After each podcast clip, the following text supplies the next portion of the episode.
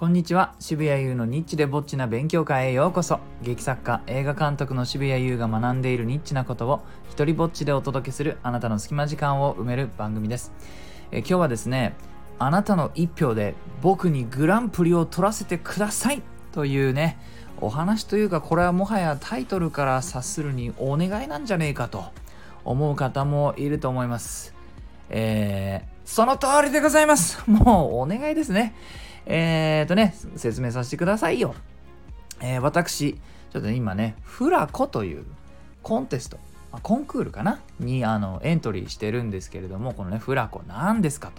と。フライヤーのコンクールなんです。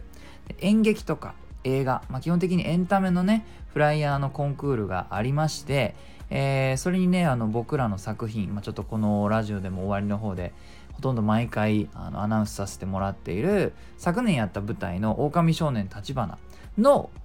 そのね作品のあのあの映像のコンテストではなく、演劇のねストーリーのコンテストでもなく、台本のコンテストでもなく、それのチラシです。このチラシの、えー、コンテストがあって、それをねこのフライヤーコンクールフラコにエントリーしてるわけです。でこれの、あのー、グランプリとかね賞とかがどうやって決めるかというと、えー、この参加してる人たちとか、あのこれをね宣伝して、よかったら投票してくださいなんていう風にして、まあ、いろんな人にちょっとずつ知れて知れ渡っていくわけですけれども、まあ、そんな人たちの投票で賞が決まる、グランプリが決まるわけですね。であのまあ、これの、あのなんかすごくいいところが、あのもともとこれ去年始まって、えー、で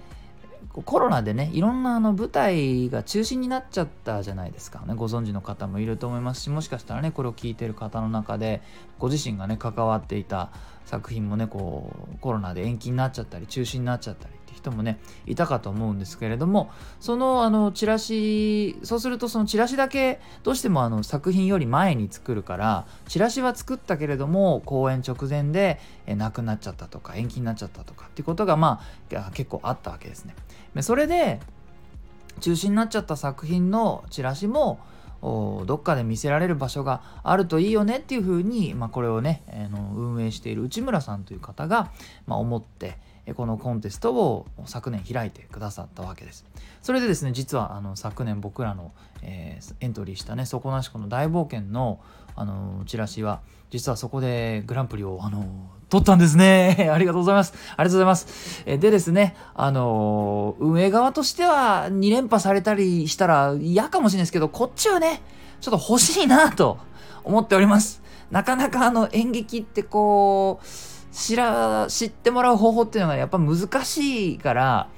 こういったかあの、ね、コンテストがあって、そこでこうちょっと賞とか取ったりすると知ってもらえるんですね。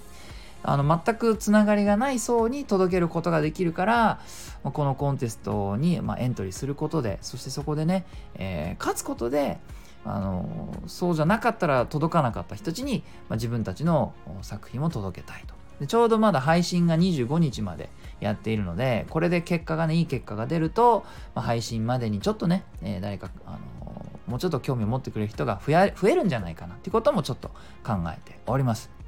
でですね、あのー、皆さんにちょっとあのちょうどお時間のある方、ほんとごふんくらいあれば終わるんですけれども、その、えーと、投票するねページに行くと、まあその他に候補にエントリーしたチラシがバーって並んでるわけです。でね、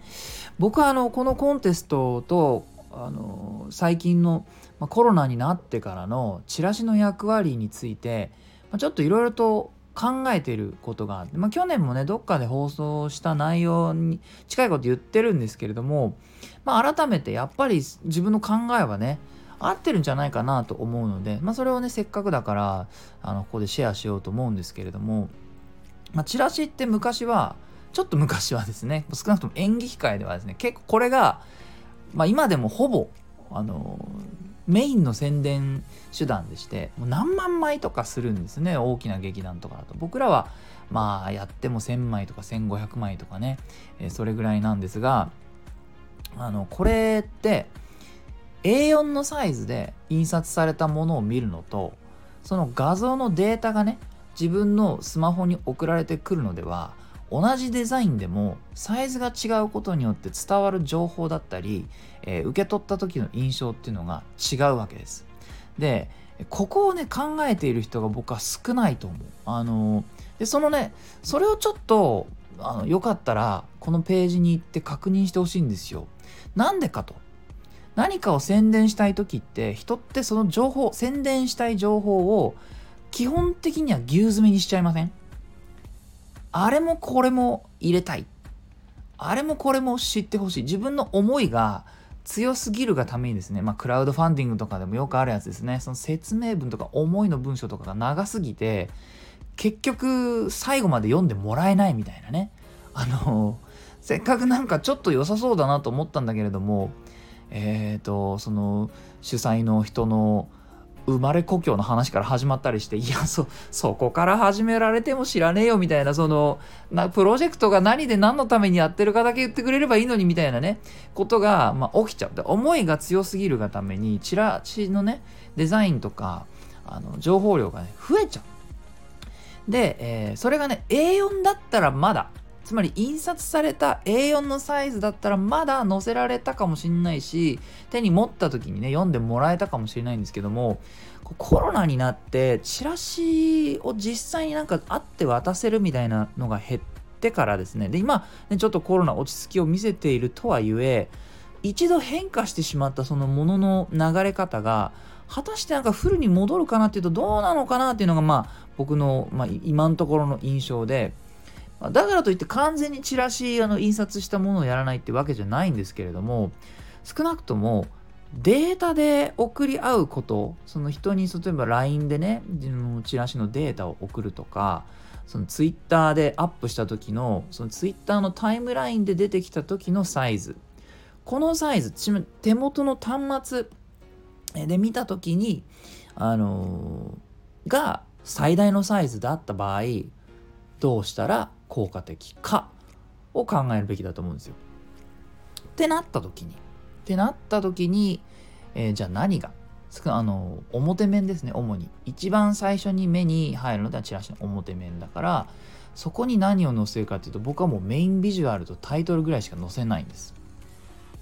もうそ一番覚えてほしいものはもうメインビジュアルとタイトル、タイトル覚えてもらえたら次ね何かで見かけた時に、あ、これどっかで見たなぐらいは思ってもらえるんだけども、タイトルもあってキャッチコピーもあって作者の名前もあって団体の名前もあって劇場もあって何があってその説明文もあってってした場合、こう見ればいいところがじゅっこもにじゅっこもあったりするとですね薄れちゃう。でなおかつその手のひらサイズで開いた時にタイトルがちっちゃくなっちゃうんですよね、情報量を増やしたがために。もちろんその面積の中では一番大きくしているでしょう、タイトルを。だけれどもその他にも入れちゃったがためにもっと大きくできたかもしれないものがそこまで大きくできないってことになってる可能性が高いんですね、えー、そうなると入り方が違いませんね、単純に大きいものの方が目立つっていう人間のその目の構造、脳の仕組み、えー、から考えれば、えー、情報量がその時は少ない方が、えー、覚えてもらいやすい。まあそんなことを考えてですね、僕はそのにねんまえの講演からはもうメインビジュアル、シンプルにそれだけ、そぎ落とし、そ、そぎ落として覚えてほしいものだけを載せるっていう風にちょっと作戦を切り替えたですね。このね視点でぜひ他の候補の作品を見てほしいんです。そうするとですね、なんだか目に入ってこないなっていうのが体感できると思うんですよ。それでね、あ、なるほどと、自分の端末で見ると情報量って多いとこういうふうに損するんだなとかってことが分かるのでね、ぜひこのフラコの、えー、と投票ページで、ね、ちょっといろんな作品のフライヤーを見て、あのどう失敗しているか、言い方は悪いですけれども、何いろんな人たちの何がうまくいっていて何が失敗しているか、僕もね失敗していることあるかもしれないんでね、えー、ちょっとそういうのを見て、もうこの時代のあのもののデザインの仕方、端末でサイズを見るからこそ伝える方法についてねちょっと考える機会になると思うんでね、よかったらチェックしてほしいなと思いますというね、どうでしょう、こん、こんな感じに言われるとちょっと見てみたいと思いません？えー、これはね、あ、投票がにがつじゅうさんにちまでできます。で、えー、投票の方法なんですけれども、まあ、投票したいあのフライヤーの番号を、えー、入力するという形でやります。でですね、まあ、公平性を保つためにさんさくひん投票できるようになっているので、えー、みっつ選んでね、ぜひ投票してほしいなと思います。で、僕らの作品、劇団牧羊犬の作品はですね、えっと、狼少年立花というタイトルで番号がさんじゅうはちばんです。なので、えー、よかったらですね、このフラコのサイトに行って、えー、投票ページ、あのー、概要欄に貼っておきますので、そこで、えー、作品ナンバーさんじゅうはちと入れて、ちょっとよかったら感想なども入力していただけると嬉しいです。これですね、あのー、もしあのエントリーされっていうかあの投票してくださると、あの抽選でクオカードが当たるそうなので、もしかしたらね、ちょっと僕に騙されて、騙し、騙しちゃいないですけども、えー、載せられて、えー、ちょっと投票してくださった方の中でもしかしたらクオカードが当たる方もいるかもしれないので、よかったらチェックしてみてください。早ければね、ほんとごふんくらいで終わると思うので、力を貸してくださいませ。はい、えー、いいなと思ったらハートマークをタップしたり、フォローしてください。よかったらあなたの番組や Twitter でこの放送を紹介してください。えー、このスタイフでも自由に使える使用許可、上演料不要の一人芝居コレクション、モノローグ集穴、そしてだいにだんの狭間は Amazon で好評発売中です。また、劇団牧羊犬だいごかい本公演、このね、フラコにエントリーしている狼少年立花の舞台映像がにがつにじゅうごにちまで配信中です。劇場の臨場感をぜひあなたのスマホやテレビで確認してください。えー、では、渋谷優でした。